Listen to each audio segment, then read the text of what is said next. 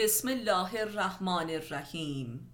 خداشناسی امامیه. امام شناسی قرآنی و خودشناسی الهی. شرح اسرار حدود هزار اسمای الهی در قرآن کریم. جلد سوم. معلف استاد علی اکبر خانجانی. فصل پنجاه و سوم. حضرت عبودیت. ارادت بیچون و چرا؟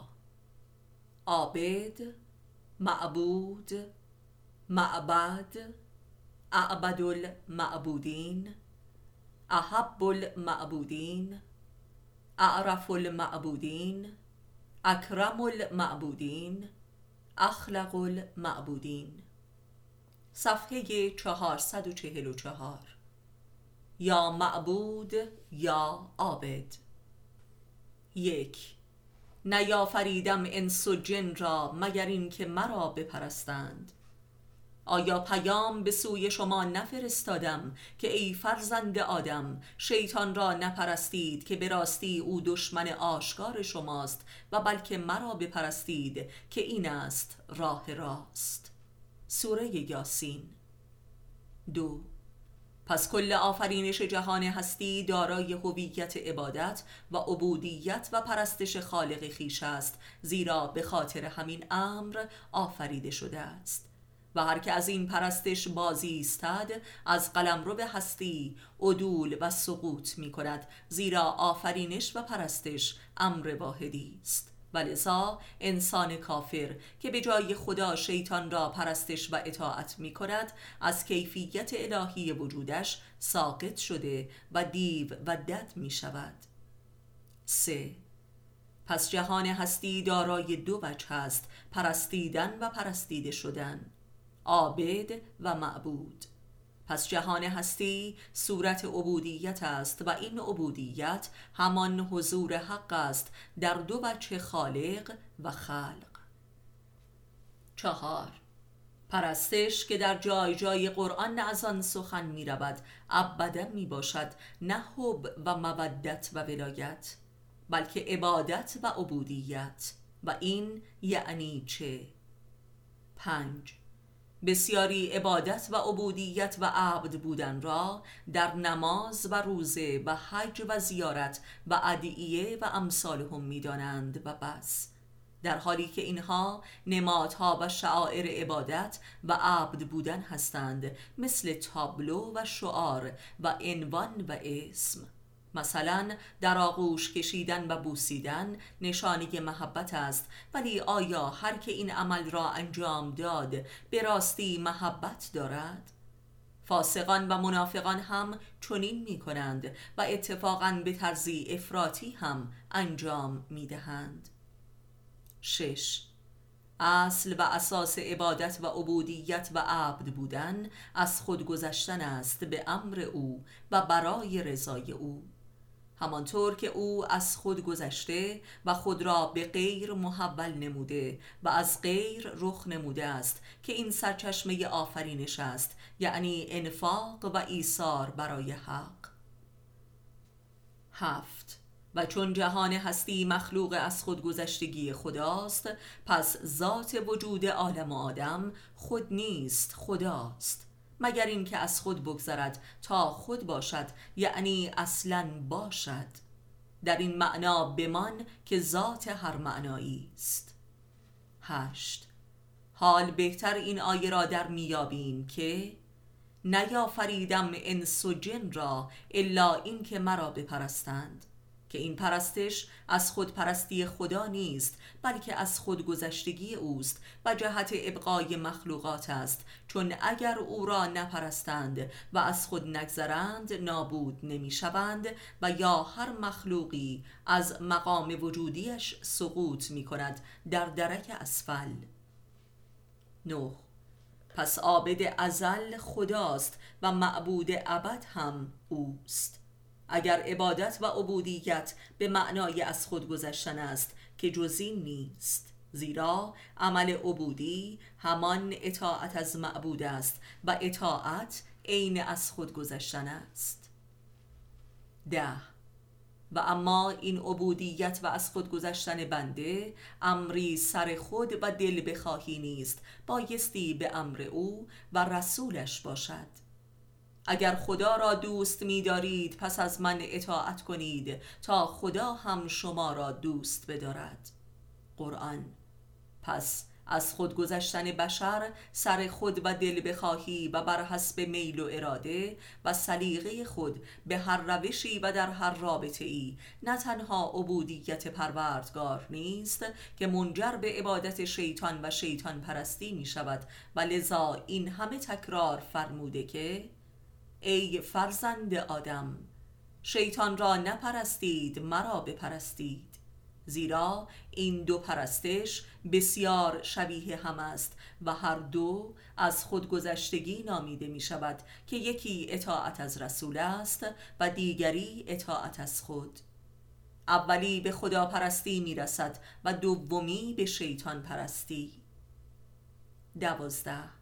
ولذا در سراسر جهان شاهدیم که شیطان زده ترین آدم ها مدعیان ایثارگری و از خودگذشتگی و اهل انفاق هستند که طبق رأی و اراده خودشان گذشت می کنند تا دیگران را بنده خود سازند. پس این گذشتن برای پرستیده شدن است.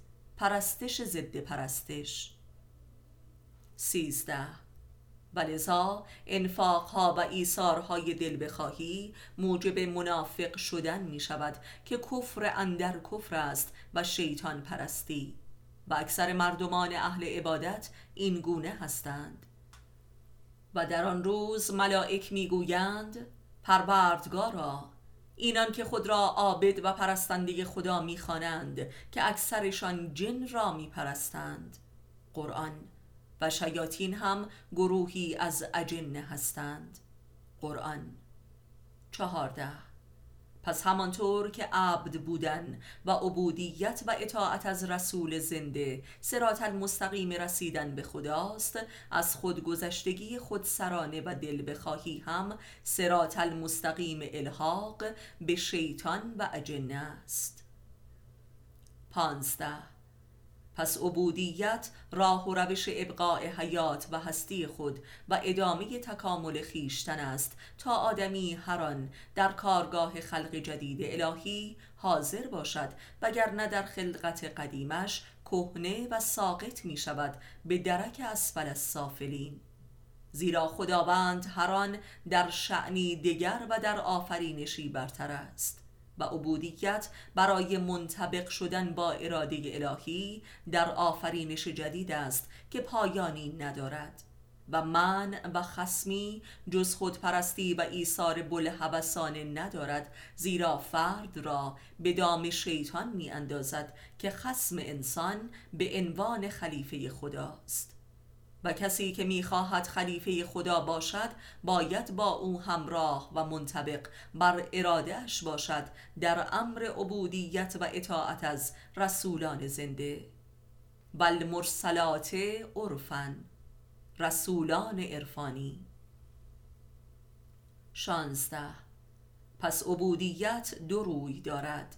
یک بچه آن خداست که مستمرن و به طور فضاینده ای در حال از خود گذشتن است برای خلقش و خاص انسان زیرا مرید امیال خلق خیش است. و هرچه در جهان است دائما از او سؤال و خواسته ای دارد.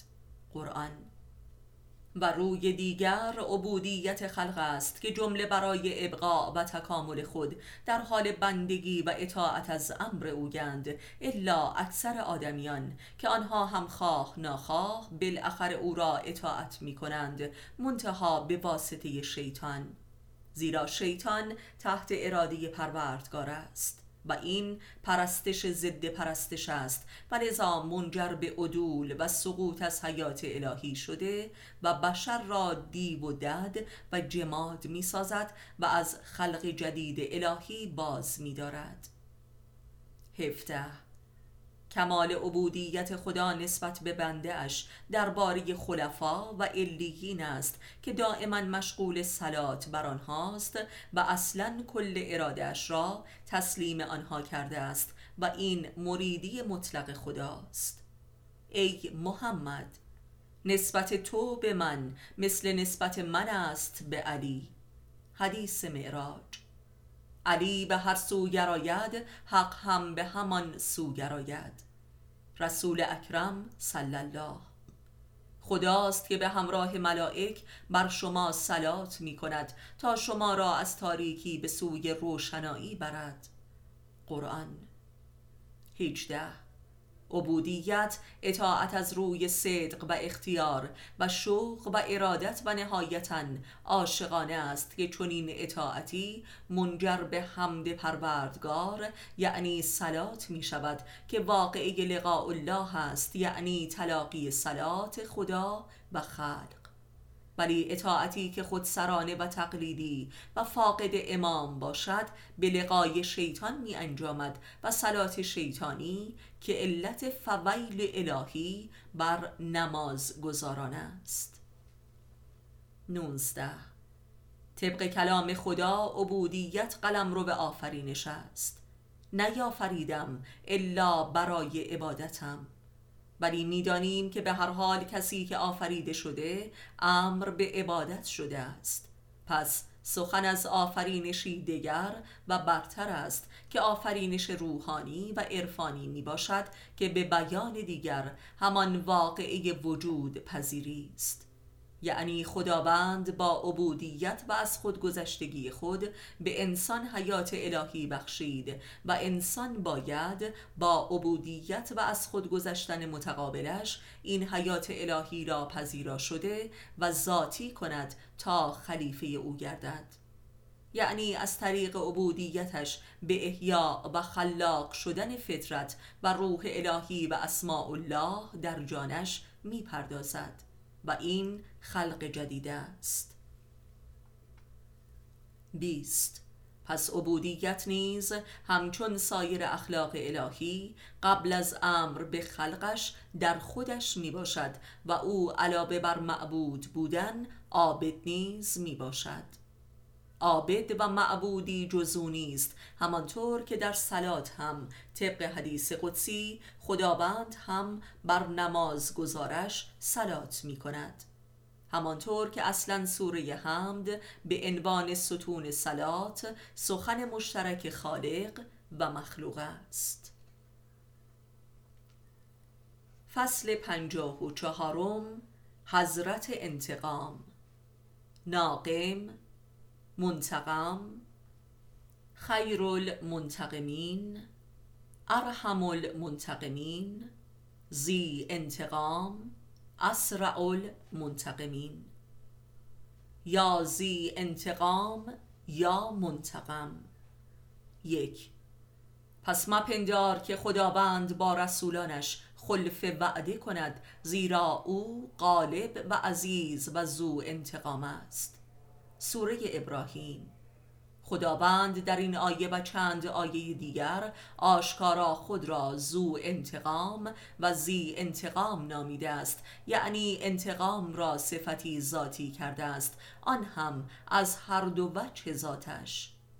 و عجبا که برخی از مفسران و علما برای خداوند صفات غیر ازلی قائل هستند در حالی که انتقام که قهارترین صفت اوست ذاتی اوست. و اتفاقا قهارترین صفات الهی به ذاتش نزدیکترند چرا که عرصه قبل از آفرینش عرصه قهر ذاتش می باشد دو و اما انتقام الهی گویی با رحمت مطلقه و مغفرت و عفو کبیرش در تزاده است.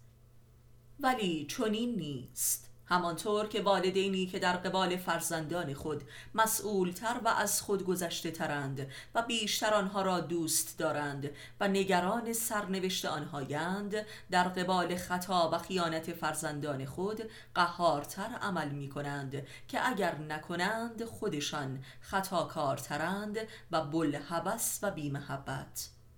خداوند خلقش را آفریده و صفاتش را به درجاتی در آنها نهاده تا از این طریق او را بشناسیم. پس قیاس خدا با خلق به اراده خود اوست و ناحق نیست به شرط آنکه با معرفت و اخلاص و توحیدی باشد و به قصد خداشناسی سه انتقام و قصاص ذاتی هر انسانی است و آخرین واکنش او در قبال اشد ظلم است. پس به قصد دفاع از حریم حرمت ذات خیشتن است و امری بر حق می باشد. ولی انتقام الهی از خلق برای دفاع از ذات وجود خلق است و تربیت او و نجاتش از انهدام. هرچند که فطرت خدا و خلق یکیست پس این همان است. چهار. کیست ظالم تر از کسی که به آیات و نشانه های الهی متذکر شد و آنها را درک نمود و سپس روی گردانید؟ به درستی که ما انتقام می ستانیم سوره سجده. پس کسی که نشانه های حق وجودش را دید و فهمید و باور کرد و انکار نمود حق وجود خود را انکار کرده است و خود را محکوم به نابودی ساخته است و به خودش هیچ رحمی نکرده است. برای بیدار کردن و تنبیه چنین کسی چه باید کرد؟ بایستی همان کاری را با او کرد که او با حقایق الهی کرده است که همه حقایق وجود خودش می باشد یعنی باید خودش را قبل از نابود شدن انکار کرد و مطرود همه عزیزانش نمود و یکه و بیکس و درمانده و زج زنان رهایش ساخت تا به خود آید و خیانتش را دریابد و توبه کند و به حق وجود بازگردد. این است انتقام الهی. پنج. بدان که جان هر مخلوقی و به خصوص آدمی که حامل روح اوست به مسابه ذره و بچی از جان خود اوست. پس او در همه هست و مراقب حیات و هستی آنهاست. و هو علی کل شیء رقیب حفیظ محیط شهید. و گویی که مراقب و حافظ شرف و عزت خیش است زیرا او عزیز است. او عزیز و صاحب انتقام است. قرآن. شش. پس به راستی ظالمتر از کسی که خدای را به نشانه های شناخت و انکار نمود و اطاعت نکرد کیست؟ ظلم او عین ظلم به خود می باشد نه به خداوند. ظلم نمی کنید الا به خودتان. قرآن زیرا خداوند منزه و برتر از خلق است و دائما در حال فرا رفتن از کبریایی خیش است در خلق جدید و جدید ترش خداوند قادر است که همه شما را ببرد و خلقی بسیار بهتر از شما پدید آورد که او را خالصانه بپرستند. قرآن هفت. زیرا خداوند در خلقش جان نمانده است و بلکه با آفرینش جهان افزون و افزون تر شده است و دائما در حال تعالی و اکبر شدن است. این خاصیت از خود گذشتن و کرم و رحمت است حتی در بشر. هشت. اگر به کسی خدمت کنیم و او به ما خیانت کند آیا از ما چیزی کاسته است؟ هرگز. ما فراتر می رویم و او هلاک می شود خداوند برتر است. پس انتقام او کمال لطف و رحمت اوست وگرنه می تواند رهایمان کند تا نابود شویم. نه. کل جهان هستی همچون لباس کهنه خداست که افکنده و فرا رفته است. فتبارک الله احسن الخالقین. ده. ای رسول اگر تو را از میان آنها ببریم از آنها انتقام می ستانیم سوره زخرف که این از میان آنها بردن عین انتقام است زیرا رسول نور رحمت خدا بر آنان است که با رفتنش دچار ظلمت و جنون و شقابت شده و خود از خود انتقام می ستانند یازده انتقام الهی از خلق آنها را به ذاتشان که انکار کرده اند بازگردانیدن است به واسطه تک و تنها و مطرود و ملعون ساختن و زجر دادنشان که به خود بازگردند.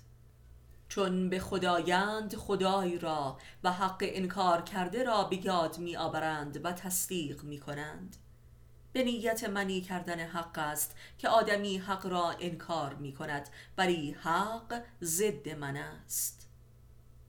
دوازده. نقمه از مستر انتقام است به معنای رگ و ریشه نیز می باشد. پس انتقام کشیدن بازگردانیدن به رگ و ریشه های وجود است. رگ و ریشه هایی که دیده و انکارش کرده است. پس چه ظلمی بزرگتر از این می توانست کرد؟ صدق الله العلی العظیم. سیزده. در مثال گویند که آنقدر زجر کشیدم که آباب و اجدادم را صدا کردم و یا ریشه ام به آب رسیده است. انتقام الهی هم این گونه انسان خیانتکار به حق را به رگ و ریشه و ذاتش عودت می دهد تا از نابودیش برهاند. الحمد لله رب العالمین. چهارده. پس در میابیم که انتقام الهی که مظهر اشد قهر و غضب اوست در باطن حامل مطلق و کمال رحمت و حفاظت او نسبت به بنده است که با خودش در قهر و غضب افتاده است. این تضاد عظیم را در بطن هر یک از اسماء الله می‌توان دریافت زیرا ذات الهی دو وجه دارد هو و هیه زو و زی که این خودآیی اوست شاهد و مشهود که اگر چنین نمی بود آفرینشی نمی بود. و عجبا که انتقامش حامل این هر دو وجه است و هر دو وجه ذاتش دارای انتقام است. زی انتقام و زو انتقام. سوره ابراهیم و زمر اصلا آفرینش عالم و آدم مخلوق همین انتقام زی و زوی او از خودش می باشد که خود را برانداخت از عشقش به ظهور و عرفات. در این حق بمان که هرگز تا کنون بر هیچ زبانی نیامده بوده است. فصل پنجاه و پنجم حضرت عدل و قسط. حق وجود خود و دیگران. عادل مقسط اعدل المقسطین خیر المقسطین ارحم العادلین اوجد العادلین اقسط المقسطین. یا عادل یا مقسط. یک عادل و مقسط دوتا از اسما و صفات الهی در قرآن کریم است که در اکثر آیات به همراه یکدیگر آمدند پس مفهومی بسیار نزدیک دارند و این که از صفات فعلی پروردگارند که در تدبیر امور عالم و آدم به کار می آگند. دو با اینکه این دو صفت الهی بیش از سایر صفات به انسان هم تعلق یافته است و خداوند در سراسر کتابش مؤمنان را امر به عدل و قسط فرموده است ولی در فرهنگ علمی و ایدئولوژی مسلمین هنوز هم تعریفی واضح و بدیهی نیافتند و بر سر آن مناقشاتی بین علما و دولت مردان مسلمان وجود داشته است 3. اکثر سخنگویان دینی عدل و قسط را کاملا مترادف به کار می‌برند در حالی که چنین نیست و با توجه به آیات کثیری که در این باب آمده این تفاوت آشکار است. چهار. در قرآن کریم می‌خوانیم که خداوند جهان هستی را به علمش آفریده و به رحمتش توسعه داده و به عدلش مستقر نموده است. و نیز میفرماید آنکه آفرید تو را و برپا نمود و به عدل نشاند. سوره انفطار. با توجه به آیات کثیری در میابیم که عدل یک موقعیت و مقام وجودی و معنوی و باطنی است و در قلم رو به بروزش در انسان همان سخن است. کامل شد کلام پروردگارت به صدق و عدل. سوره انعام. و در ده آیه دیگر مؤمنان امر شده اند که به عدل سخن بگویند و بنویسند و شهادت به عدل دهند. مثل آیه 106 از سوره ماعده مأمورم در میان شما که به عدل زیست کنم. سوره شورا آفریدم گروهی را که به حق هدایت می کنند و عدل می برزند سوره اعراف شهادت دادن به عدل و حکم نمودن به عدل نیز آیات فراوانی را به خود اختصاص داده است. پنج. علی علیه السلام بنیادی ترین تعریف از عدل را ارائه نموده است که با توصیف قرآنی همسو می باشد. عدل یعنی هر چیزی را بر جای خودش قرار دادن. پس انسان عادل بایستی جایگاه وجودی هر چیزی را بشناسد. پس قبل از آن بایستی خودش هم عادل باشد. یعنی بر جایگاه وجودی خود مستقر باشد و جایگاه وجودی انسان خداست. پس عادل کامل همان خلیفه خداست که بر جای خدا نشسته و خدا هم بر جای او زیرا کسی که بر جای خود نباشد جایگاه هر کسی و چیز دیگری را هم نمی شناسد و همه چیز را جابجا جا می بیند و جابجا جا می کند و جهان را به هم می ریزد شش. از آنجا که انسان تنها موجود ظالم است زیرا جایگاه وجودی خود را نمی شناسد که همان فطرت و خلافت الهی اوست. پس انسان عادل در درجه نخست امر به این خلافت و اخلاق الهی می کند و جایگاه وجودی هر کسی را به او نشان می دهد به قدرت کلام و معرفت نوری. و این است که سخن به عدل و شهادت به عدل و امر به عدل در قرآن کریم بیشترین آیات مربوط به عدل را شامل می شود تا انسان همان شود که باید باشد. یعنی به سوی اخلاق الله و خلافت الهی حرکت کند. زیرا انسان به دلیل کفر و انکارش تنها موجودی است که سر جای خودش قرار ندارد و از جایگاه ازلی آفرینش خود خارج و گمراه و گم شده است. آنکه تو را آفرید و برپا خواست و بر عدل نشاند. سوره انفطار. هفت. پس اگر علی علیه السلام و امامان را سلاطین عدالت مینامیم و عدالت را اساس امامت می‌دانیم به دلیل استقرارشان بر جایگاه خلافت الهی خیش است که بر عدل وجود نشستند و با خدایشان به تعادل رسیدند. زیرا آدم از عدم است. و بایستی بر جایگاه وجود نشیند تا موجود باشد و این تعادل عدم و وجود است در جهان هستی. پس بر عدل قرار دادن مخلوقات که در قرآن آمده همان استقرار عدم بر جایگاه وجود است. و لذا کل جهان را خلیفه خدا می‌دانیم که انسان خلیفه ذات وحدانی اوست. و لذا همه جهان متحسن و متمرکز در انسان خلیفه است تا بتواند بر جایگاه وجودیش قرار گیرد. هشت پس عدل ورزیدن در مرحله نخست امر به خلافت الهی است به بیان حکمت و معرفت و کلام الله. ولذا اکثر آیات مربوط به عدل مربوط به همین قلم رو به بیان و شهادت و حکمت است. نه و اما قسط فراهم نمودن شرایط تحقق عدالت است در جهان بیرون و حیات مادی و معیشتی و اجتماعی و عاطفی و حقوقی و سیاسی. ده. ولذا همه آیات مربوط به قسط هم امور معیشتی و زناشویی و اجتماعی و اقتصادی را مخاطب نموده است. ای قوم من پیمانه و وزن را به قسط دهید. سوره هود. زنان خود را مادران خود ندانید و پسرخوانده خود را پسر خود نخوانید و به پدرش بخوانید که این به قسط نزدیک تر است.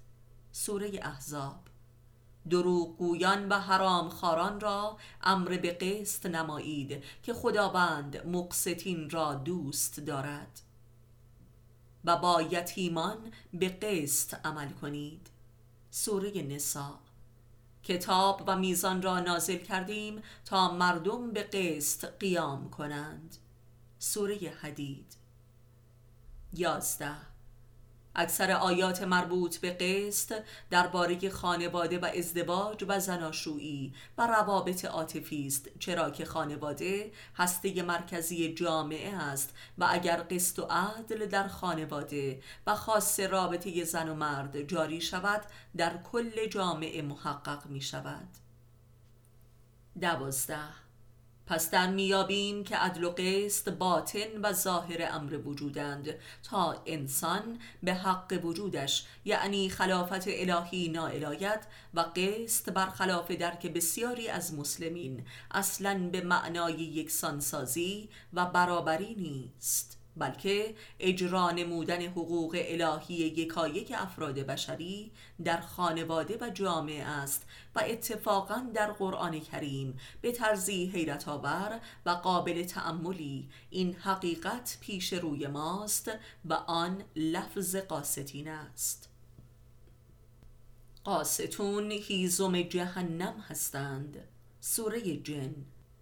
که علی علیه السلام هم در نهج البلاغه قاستین را در رأس دشمنان عدالت و دین خدا قرار داده است که در عصر آن حضرت بنی امیه بودند که در لباس اسلام دعوی برابرسازی کافر و مشرک و مسلمان و مؤمن را داشتند تا به این وسیله امامت را باطل سازند و عجب این که قاستین به لحاظ لغت از مستر قسط است.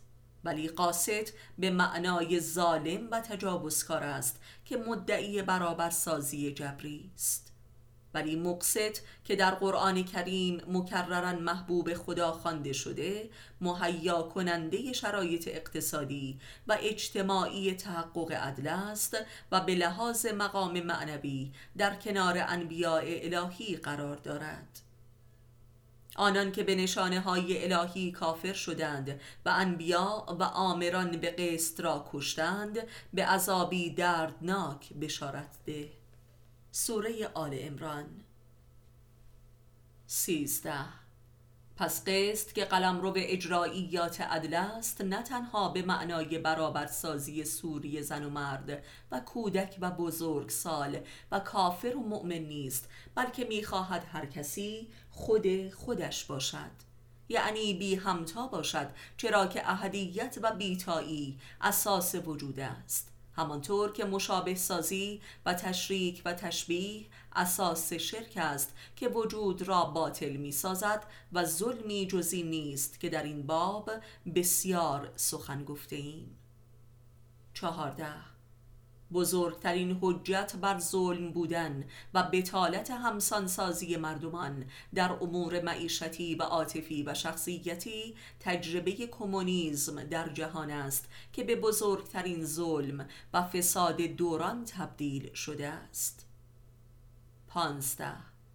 همانطور که نظام داری و دموکراسی لیبرالی هم با انواع فریبکاری و تخدیر وجدان بشری تحت عنوان آزادی فردی همه افراد بشری را به بند کشیده است و روحشان را مسخ کرده است. ولی نهایتا آنچه که در این نظام جهانی رخ نموده باز هم همسانسازی رباتی که با تکنولوژیکی مردم جهان است و هر که بخواهد از این قلم رو به تناسخ صنعتی خروج کند نابودش می کنند شانزده پس سرمایهداری و کمونیسم دو جناح از قاستین در عصر جدید بودند که به قصد تصرف جهان و تسخیر بشریت همه را به زور و تزویر همسان می‌خواهند. و اصلا قاست یعنی جباری که همه را مشابه می کند تا از هویت الهی ساقط کرده و نابود و پوچ ساخته تا به تصرف آورد و این آدم خاری آشکار است. هفته پس انسان قاست داریم و انسان مقصد. همچنین جامعه و حکومت قاست داریم و مقسط جامعه و حکومتی که به سمت بینیاز ساختن آهاد مردم حرکت می کند تا مردمان به حداقل نیازهای واجب اقتصادی و اجتماعی و فرهنگی و عاطفی خود نائلایند تا بر این اساس هر کسی بتواند به حداقل اختیار و انتخاب وجودی برسد تا کفر یا ایمان را برگزیند. و این واجبترین و مهمترین رسالت هر فرد و حاکمیتی در جامعه بشری می باشد که همان رسالت انبیاء الهی است. مرا بر شما مزد منتی نیست و اجر من در نزد خداست و این است که زین پس هر که خود بخواهد هدایت یا گمراه می شود. قرآن کریم این نشان می دهد که انبیاء الهی مهیا کننده چنان قسطی در جامعه هستند تا آهاد مردم بتوانند بی هیچ جبری کفر یا ایمان را برگزینند یعنی وجود یا عدم را. و این همان عدالت است. چون رسولان آیند خداوند به قسط در مردم داوری کند. سوره یونس 18 پروردگارم به قسط فرمان داده است. پس او را بپرستید و رسولانش را اطاعت کنید. سوره اعراف. یعنی احکام الهی در حقیقت چیزی جز شرایط و امکان برقراری قسط نمی باشد که زمینه عدل را فراهم می کند. زیرا اجرای صادقانه این احکام به فرد و جامعه قدرت اراده و اختیار و انتخاب دین خدا را میبخشد. زیرا تا جبری در کار است دین ممکن نیست. لا اکراه فی الدین. 19 ولی آن بخش که مربوط به قلمرو اختیارات یک فرد مؤمن در عرصه عدالت می باشد سخن گفتن به صدق و عدل است. یعنی نشانه های ظلم را آشکار کردن و به مردم نشان دادن و راه تحقق عدالت را تعلیف نمودن که این اساسی ترین و واجب ترین و در عین حال حداقل قسط به کلام است که آن را امروز آزادی بیان گویند. گروهی را آفریدیم که به حق هدایت می کنند و عدل می برزند سوره اعراف که این گروه در درجه اول امامان معصوم هستند و سپس علیین دورانها که به قدرت نور کلام که وحی بر وحی است بسیاری از اسارتها و جبرها و ظلمات نفس مردم را آشکار ساخته و با این رازگشایی به آنان روحی جدید می‌دهند تا حتی بدون فراهم بودن قسط اجتماعی و اقتصادی بتوانند روح خود را از سیطره شرکا و تشابهات و شیاطین انس و جن برهانند و به خود بازگردند و بر جایگاه الهی وجود قرار گیرند که این تحقق عدالت است در آخر الزمان که دوره سلطه جهانی قاستون است که به قول قرآن کریم هیزم دوزخند. زیرا امروزه تکنولوژی و صاحبانش دارای چنین نقشی هستند. زیرا خود تکنولوژی و فرابرده های مادی و معنوی آن تماما هیزم جهنم است. 20 امروزه قاستین همان ایدولوکا و سخنگویان همسانسازی و برابری همه کس و همه چیز با یکدیگر هستند و این سوزانترین آتش جهنم است که معلم کبیرش ابلیس می باشد و عجبا که این اشد ظلم و نابودگری را قسط و عدالت می نامند قسط ضد قسط و عدالت ضد عدالت. قاست هیزم دوزخ است و مقسط حبیب خدا. هر دو هم از قسط. عجبا. تفاوت در جبر و اختیار است. قسط جبری و از روی ناچاری و خودفروشی و قسط از روی ایمان و معرفت و اختیار. 21 همچون ماجرای مردی که می‌خواهد همسرش را مادر خود سازد و پسر اش را به زور پسر خود بداند. این دو مثال بسیار کامل و لطیف از قصد جبری و قاصد شدن است یعنی تجاوزکار شدن آن هم از روی عاطفه و به اسم عشق و ایثار.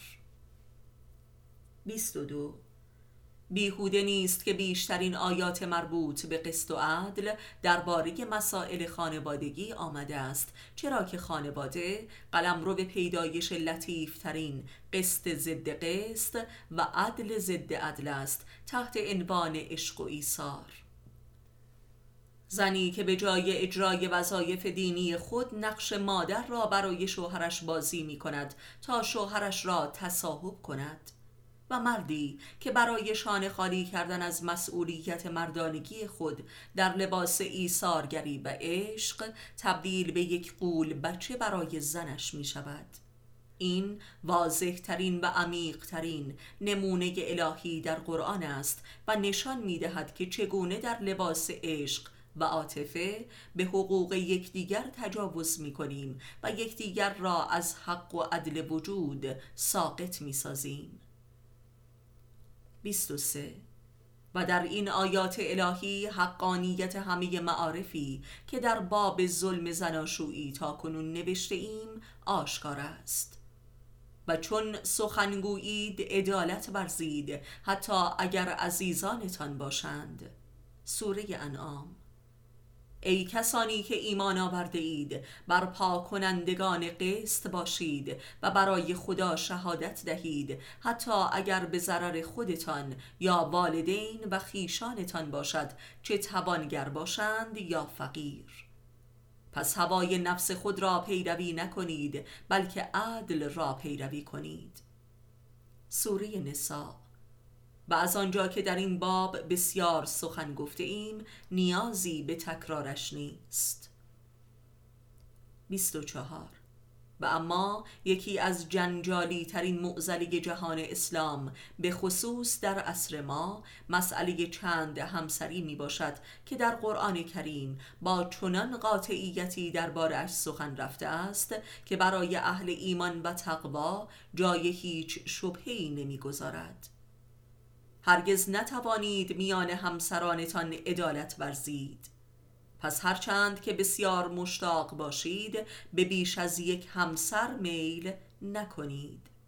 سوره نسا که این آیه به شکل دیگری باز هم در قرآن کریم تکرار شده است که می‌فرماید اگر می توانید عدالت پیشه کنید تا چهار همسر اختیار کنید ولی بدانید که نمی توانید پس به یکی اکتفا کنید. چرا که خداوند برای هیچ مردی دو دل در سینش قرار نداده است. سوره احزاب. پس تکلیف روشن است. الا در مواردی که هدف از اختیار کردن بیش از یک همسر حمایت از یتیمی باشد که بی پدر مانده است. سوره نسا 25 می‌دانیم در اعراب جاهلی دختران اضافی را مزاحم و لذا زنده به گور می کردند و زنان در نزد مردان عرب همچون احشامشان بودند که خرید و فروش می کردند که خداوند در دین محمد که در میان اعراب نازل شد این وضعیت هولناک را به چهار همسر عقدی کاهش داد و مجموعی از حقوق را برای این زنان به شوهرانشان ابلاغ نمود و عاقبت به زبان عقل و عدالت همه را امر به تک همسری فرمود. 26 آیا انسانی که لال است و کسی که به عدل سخن می کند یکسان است؟ سوره نحل. در حقیقت خداوند در این آیه کسانی را که به صدق و عدل سخن نمی کنند و مظالم روزگار را رسوا نمی سازند همچون فردی لال و گنگ خوانده است. چرا که نفس ناطقه آدمی که قلم رو به الوهیت پروردگار است فقط به واسطه سخن صدق و عدالت است که زنده می شود و در غیر این صورت گنگ و مدهوش و مرده است. پس سخن به صدق و عدل بنیاد برپایی قسط و عدالت است که اساس عقیدتی تشیع می باشد زیرا امام مسلمین مظهر عدالت است پس سخن از عدالت زمینه ظهور امامت است. امامی که برپا کننده قسط کامل در جهان است تا همه به حق وجود خود برسند و الهی شوند. پس کامل شد کلام پروردگارت به قسط و عدل. سوره انعام. زیرا خداوند فرموده که حقش را با کلامش محقق می‌فرماید. پس عدلی بنیادی تر و کامل تر از عدل سخن نیست. و سخن به عدل. زیرا مهمترین عدالت ها عدل کلام است زیرا عدل سخن زمینه همه عدالت ها و قسط ها می باشد همانطور که خداوند این اهمیت را در قیاس انسانی لال و انسانی گویا واضح کرده است. یعنی انسانی که دارای عدل کلام نیست. گویی اصلا سخن نمی‌گوید. و بلکه انسان لال هموار مخرب و زیان آفرین برای اطرافیان و خودش می باشد اهمیت این امر را در مسئله واژگون سازی واژه ها که اساس ستم و بیعدالتی در جامعه بشری است در کتاب سر واژه و قیامت نامه به تفصیل معلوم کرده ایم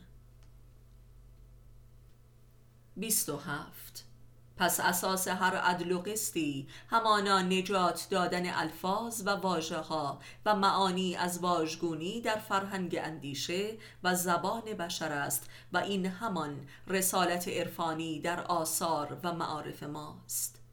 و این ادعایی است که در آیات قرآنی به کرات به اثبات رسیده است که چگونه کافران به واسطه تحریف و تبدیل آیات و کلمات خدا واژگون می شوند. پس احیای آیات و ارزشها و کلمات الهی و نشاندنشان بر مقعد صدق و عدلشان اساس برپایی عدل و قسط در جامعه بشری است و نجات بشر از این واژگونی که حاصل واژگون کردن کلمات خداست. پس اساس عدل و قسط در جامعه بشری برپایی عدل و قسط کلمات و آیات و ارزش هاست یعنی انقلاب واژه ها اساس انقلابات اجتماعی است. 28 در فرهنگی که ارزشها و مفاهیم و باورهای اخلاقی و دینی واژگون است با هر انقلاب اجتماعی این واژگونی شدیدتر و پیچیده تر شده و ظلم هم شقیتر و مرکبتر و منافقانه تر می گردد انقلاب فرهنگی اساس هر انقلاب ادالت خواهانه است و آن به راستی زیر و رو کردن کلمات و ارزش های واژگون شده در طول تاریخ بشر است. ظهور ناجی موعود که برپا کننده عدل و قسط است بدون چنین انقلابی در قلب واژه ها و مفاهیم اخلاقی و مذهبی و اجتماعی ممکن نیست. از همین منظر است که ما این مجموعه معارف را زمینه واجب برای ظهور ناجی موعود می‌دانیم که فرهنگ ظهور است.